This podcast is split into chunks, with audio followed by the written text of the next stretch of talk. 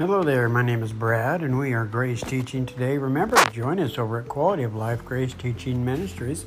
My wife and I welcome you there to our page. This is our wisdom series, and on our wisdom series today, we're going to be talking about Jesus is our friend.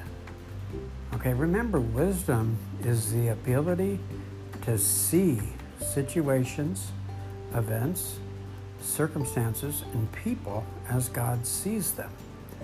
And so, wisdom, of course, is important for us to understand.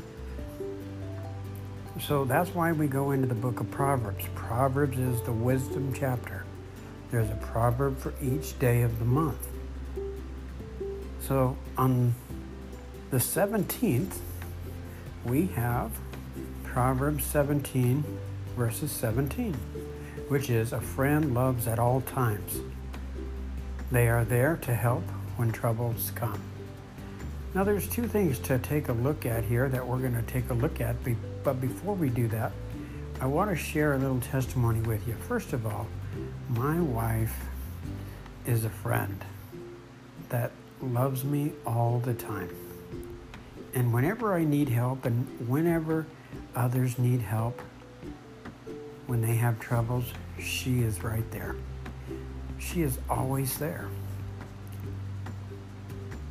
Now, of course, we have to understand that when we look at a friend loves at all times, of course, that's unconditional love. And human beings can only generate or produce conditional love. So, again, wisdom is Christ Himself. He is the unconditional love. And remember, in Him are hidden all treasures of wisdom and knowledge. You know, I have a friend that, you know, sins on occasion. He's a Christian brother. But I take him just the way he is without wanting or trying to change him. That's what it means to accept somebody, to accept a friend. And that's the way Jesus takes us. Now, He loves us too much to keep us the way we are, of course. We know God is in the process of forming us into the likeness of His Son.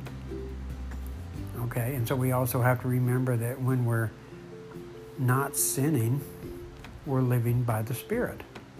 But of course, if we are sinning, we're living by the flesh. And remember, sinning only hurts us, it doesn't hurt God because Jesus took away the sins of the world. You know, true friends are there when you need help, aren't they? They just seem to be there, and the Lord works through them to help you. I've noticed that with some guys I ride with. I was riding with them. I had a flat tire out in the middle of nowhere. And here they come. They turned around and came back to help me. In John chapter 15, verse 14, Jesus gives us a great picture of law because friendship with Jesus is still conditional. He says this You are my friends if you do what I command. That's like saying, If you guys do what's right, I'll be your friend. But if you do what's wrong, I cannot be your friend. You know, how does that work today with conditional love? Well, if you don't do what's right in a marriage, then a lot of times the other spouse throws the condition and says, "Well, I can't I can't be with you because you didn't do what was right. You did what was wrong." That's conditional love. Now Jesus is going to also paint a great picture of grace here. So he's going to give the disciples hope in John 15, 15, amazing one verse, uh, just one more verse ahead. In John 15 15, Jesus is going to give the disciples grace. He's going to say this I do not call you servants any longer, but I have called you friends. Folks, Jesus loves us all the time unconditionally. Did you know that? That's why we love others. 1 John 4:19 tells us we love others because he loves us first. You see, we don't love for him. Jesus died for us so he could give his life to us, so he could transmit his life through us, you see. Jesus also works through people to help us when we're in trouble. Have you noticed the doctors, the caregivers, our spouses?